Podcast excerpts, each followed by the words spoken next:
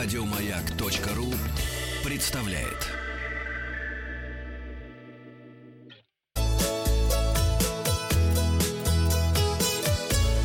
Роза ветров. С вами Павел Картаев, передача для любителей путешествовать.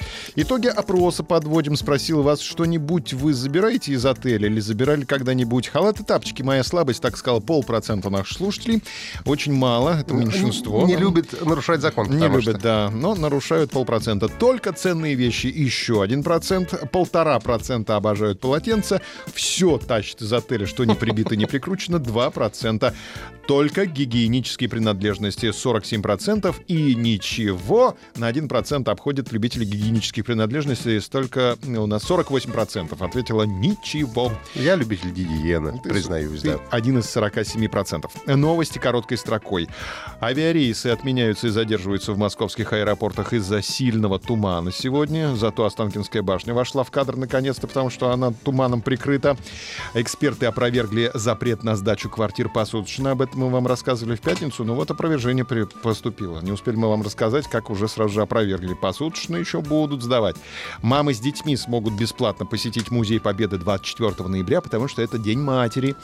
А туроператоры не рассчитывают на скорое возобновление авиасообщения с Египтом. Все, не поедем Жаль, никуда. кстати, жаль, хотелось бы. Да, зато псковские власти планируют запустить авиарейсы в Ригу и Прагу. Они вспомнили, что в Пскове есть международный статус у аэропорта, поэтому надо открыть срочно куда-нибудь. Куда? В Ригу и Прагу.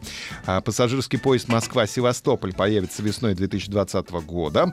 А пассажиры самого долгого авиарейса рассказали о странностях на борту. Вино на завтрак, два рассвета и аэробика всем салонам. Летели, по-моему, из Лондона в Сидней.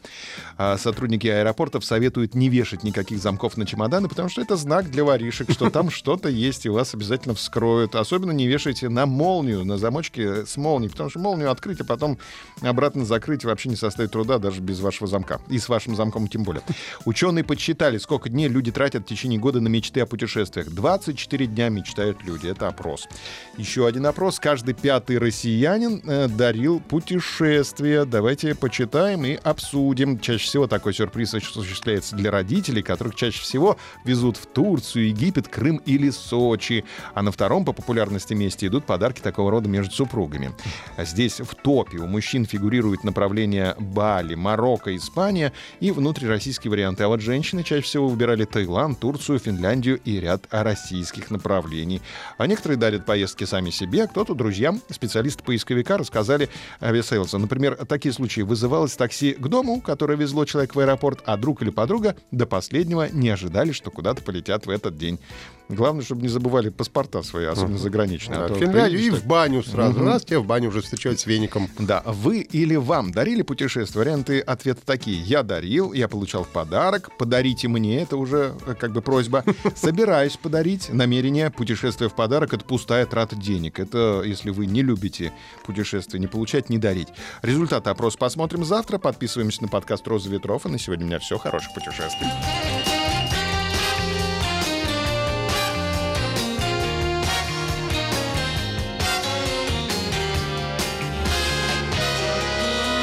Вахтанг Махарадзе и Павел Картаев. Еще больше подкастов на радиомаяк.ру.